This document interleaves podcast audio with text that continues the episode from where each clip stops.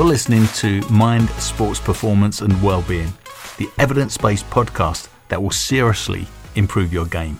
Whether it's building self confidence, enhancing resilience, or simply understanding how to handle pressure best, this podcast will help you. I'm Roberto Forzoni, a performance psychologist working with world and Olympic champions and a consultant with the BBC. Welcome. Building Self Confidence Level 5 Sources of confidence. The four key sources. In the previous modules, we looked at three key benefits of being confident and saw how more confident people can benefit from the feel good factor, better use of resources and energy, and thinking better. Now it's time to look at where confidence comes from and how you can start to build your own self confidence. Throughout the next few modules, we'll explore 12 key sources of confidence that you can learn to draw on. By understanding all 12, you can choose to use the ones that are most suitable and appropriate for you in different situations and at different times. The larger your base to draw from, the more robust and solid your confidence will be. And as with every element in the Mind app, it's the effort, your time investment that you put in to learn about each subject and then go on to develop the skills outlined that will bring you the biggest success. In this module, we start to take a look at what are the big four sources of confidence. According to the research, the four main sources of influence for confidence are number one, previous performance accomplishments and what we call mastery experiences. Number two, vicarious experiences, including learning through role models. Number three, verbal persuasion. Number four, emotional or physiological arousal. Don't worry if these terms sound complicated, we'll go on to discuss these ideas in more detail over the next few modules. Source 1 Previous performance accomplishments and mastery experiences. The most important and prime source of confidence is successfully having done something before. What we refer to as your previous performance accomplishments or past successful experiences.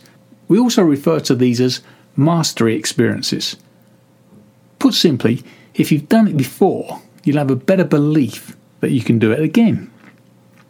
Positive and negative experiences are likely to influence your ability to perform a specific task.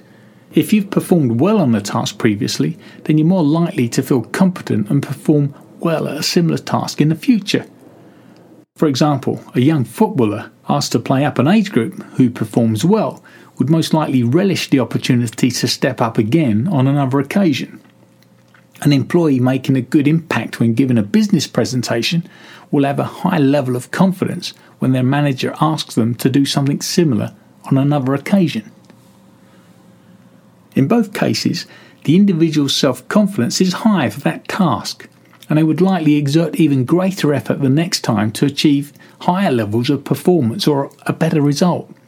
And so their confidence helps them spiral upwards. The opposite is also true. If an individual experiences a failure, they most likely experience a reduction in self confidence. However, if the failure is later overcome by conviction and hard work, this can increase self motivated persistence, especially when the situation is viewed as a challenge which is achievable. So, success builds a robust belief in your personal confidence or efficacy, whereas failure undermines it, especially if failure occurs before a sense of efficacy is firmly established. There's no doubt and plenty of research evidence about the fact that prior success or those previous performance accomplishments is a major predictor of confidence. So if you've done something before and done it well, you'll be confident you can do it again. And with the repeated successes, the occasional failure has little negative impact. These prior successes could include, for example, having beaten an opponent previously, reaching goals and targets that you had set yourself, or doing something you didn't think you could do.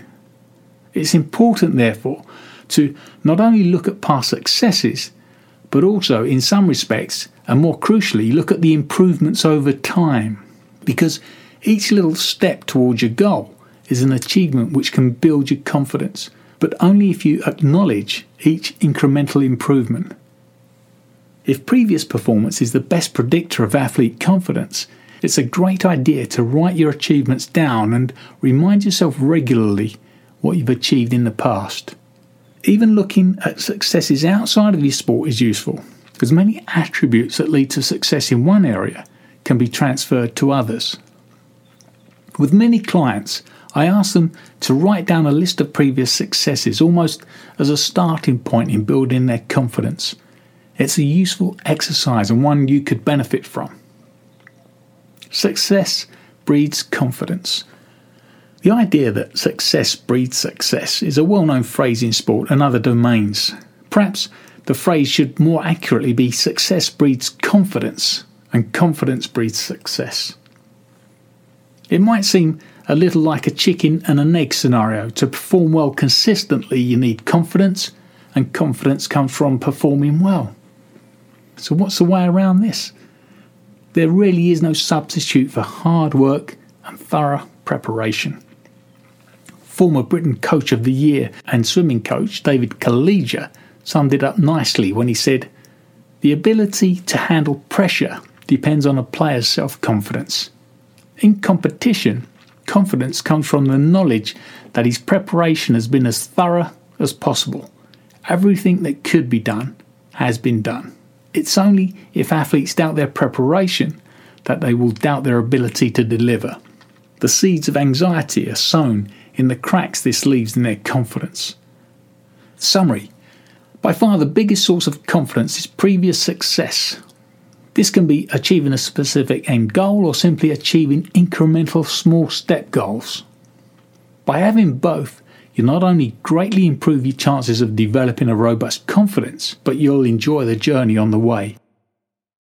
In the next module, we'll continue to look at this super source of confidence as we explore performance mastery. Your mind activity is to make a list of your previous successes both in and outside of sport. Make the list as comprehensive as possible, and when you're finished, Ask some trusted colleagues to give you their thoughts on other successes you may have missed off your list. Thank you for listening to the Mind Sports Performance and Wellbeing podcast. Can I ask two things from you? Firstly, please like and subscribe the podcast as this helps us get noticed. Likewise, if you can share the podcast with friends who might also benefit, I'd really appreciate it. The more attention the podcast gets, the more information I can bring to you. Thank you and enjoy.